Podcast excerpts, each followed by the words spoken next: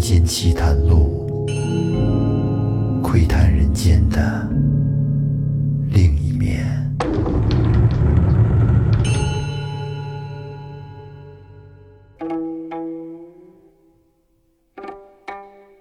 欢迎收听《民间奇谈录》，我是老岳。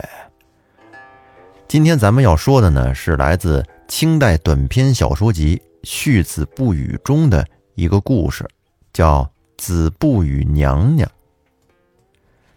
这个故事是发生在固安县。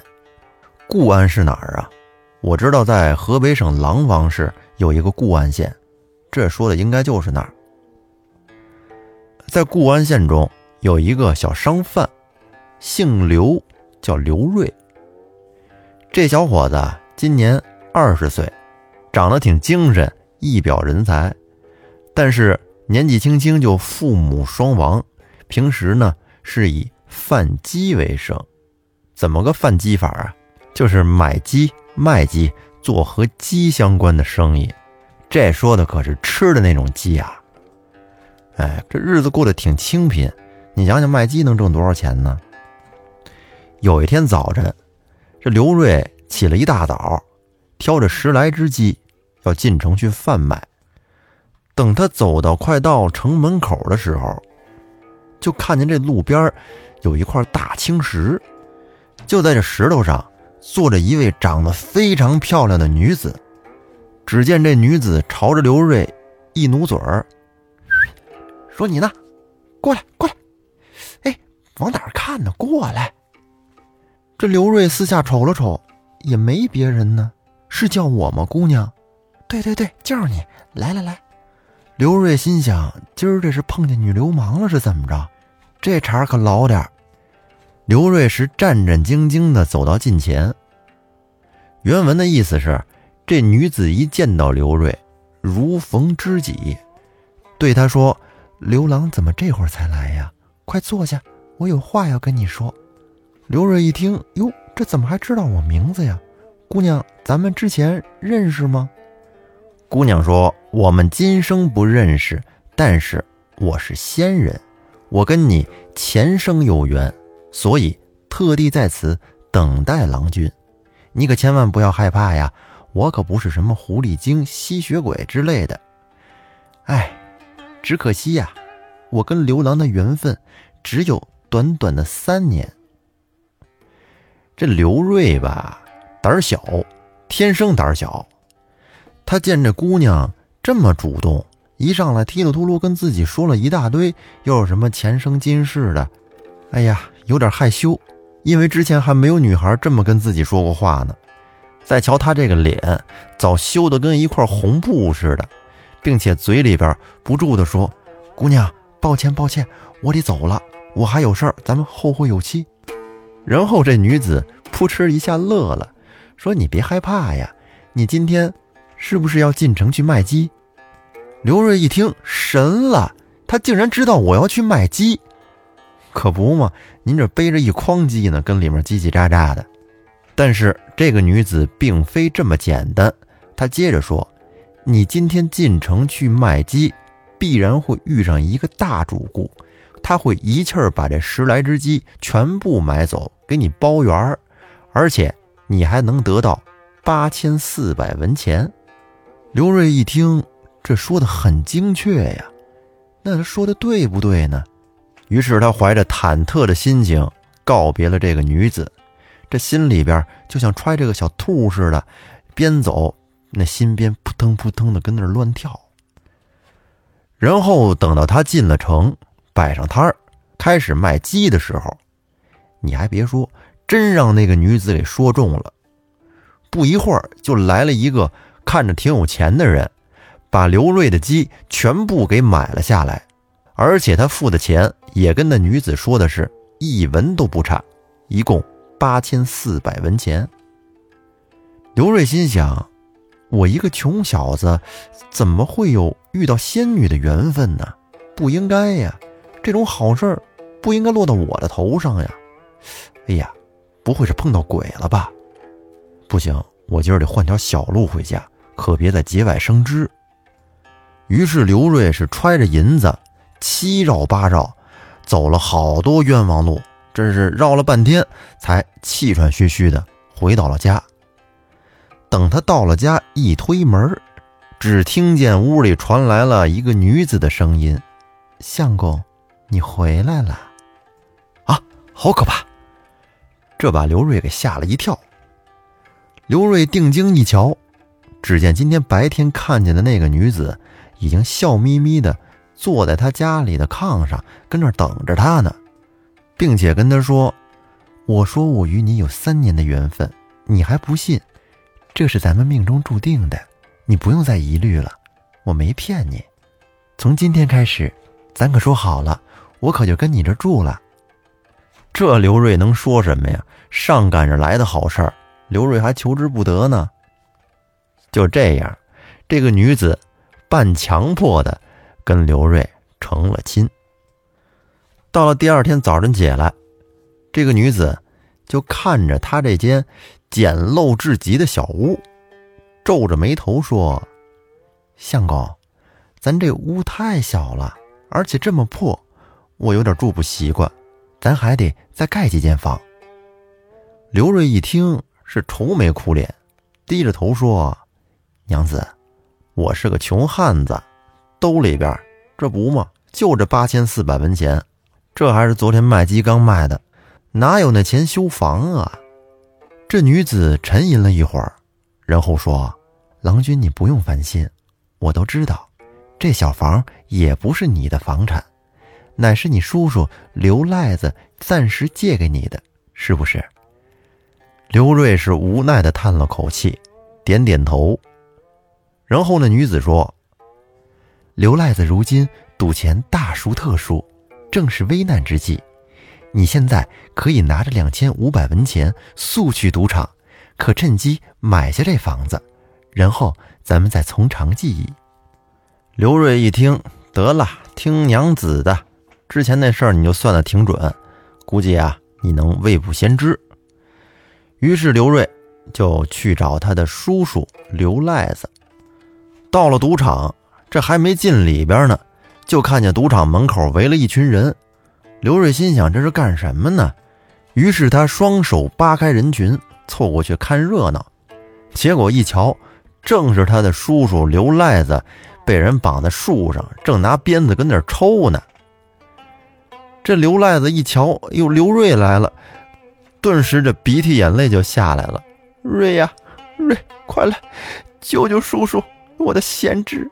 刘瑞说：“叔，您这怎么了？怎么被人？”绑树上了，哎，贤侄啊，他们太坏了，就是因为欠了点钱，这不吗？就对我百般的侮辱。哟，叔，您欠他们多少钱呢？我欠他们两千五百文钱。贤侄啊，你救救叔吧，替我还了吧。你要替我还了钱，那几间小屋就是你的了。刘瑞一听，心里高兴坏了。心想：这便宜的事儿哪儿捡去啊？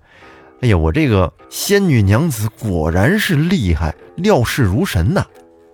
于是赶紧对刘赖子说：“行行行，这没问题，叔，我带着钱来的，这事儿我给您摆平。”刘瑞这是替他叔还了钱，他叔呢，则把现在刘瑞住的那房子的房契交给了刘瑞。等刘瑞回到家以后，是开开心心的把这房契。给了娘子，并且对娘子说：“多谢贤妻，这又让我做成了一笔好买卖。”结果这女子一撇嘴说：“哼，这算什么呀？等你明天再瞧瞧咱这个家，到那会儿我保证让你得乐得下巴掉下来。”对于娘子这话，刘瑞没怎么信，可以说是将信将疑。现在就我这房这样。这睡一宿觉，那能有啥变化？您这顶多可以预测未来要发生的事儿，难不成你还会魔法吗？这一夜无话。等第二天早晨起来，刘瑞是出门一瞧，哎呦，这院内已经面目全非了，跟昨天是完全不一样，焕然一新。这一座二层小楼是平地而起。再看这楼里边，是什么家具摆设一应俱全，而且全都是高档货，家具都是红木的，十分精美。这给刘瑞惊的下巴磕子差点没掉下来。过了半晌，自己跟那自言自语的说：“哎呀，莫非我这穷小子真的遇见仙女了？”这俗话说得好，“贫居闹市无人问，富在深山有远亲。”这些邻居听说刘瑞这穷小子娶了一房如花似玉的媳妇儿。并且还发了财，还修了房，对他都羡慕不已，都吵吵着想来他们家参观参观。这刘瑞吧，心里有点不踏实，于是就问娘子说：“神仙姐姐，这事儿您瞧，他们都想来，让他们来看看，合适吗？”这女子坦然地说：“来呗，咱们这些街里街坊的。”串串门，那有什么可大惊小怪的呢？愿意来，让他们来就是了。但是你要注意一点，这些人里边有一个叫王五的，这是个无赖，品行极差。你叫谁来，也不能叫他来。然后这刘瑞还挺实诚，找到了王五，把娘子这话是一五一十的跟他全撂了底儿。这王五听完了，能不生气吗？啪的一拍桌子，哼！我说你这混蛋，这帮人他们都能去，怎么着？就是不让我去，我是犯了死罪的还是怎么着？我告诉你，你小子可别有了点钱就狗眼看人低。到了第二天，你说不让他来吧，他还偏来，舔着个大肚子，一步三摇的就跟着大伙一块进了刘瑞家。人家别人进刘瑞家来了以后是又问好又作揖，可这王五呢，你就瞧那德行吧，斜着眼撇着嘴叉着腿，瞧着刘瑞的娘子，心里暗想：刘瑞这小子不知是哪辈子积了德了，修来这么位好看的仙女儿。哼，你看我待会儿当着众人的面怎么寒碜寒碜他。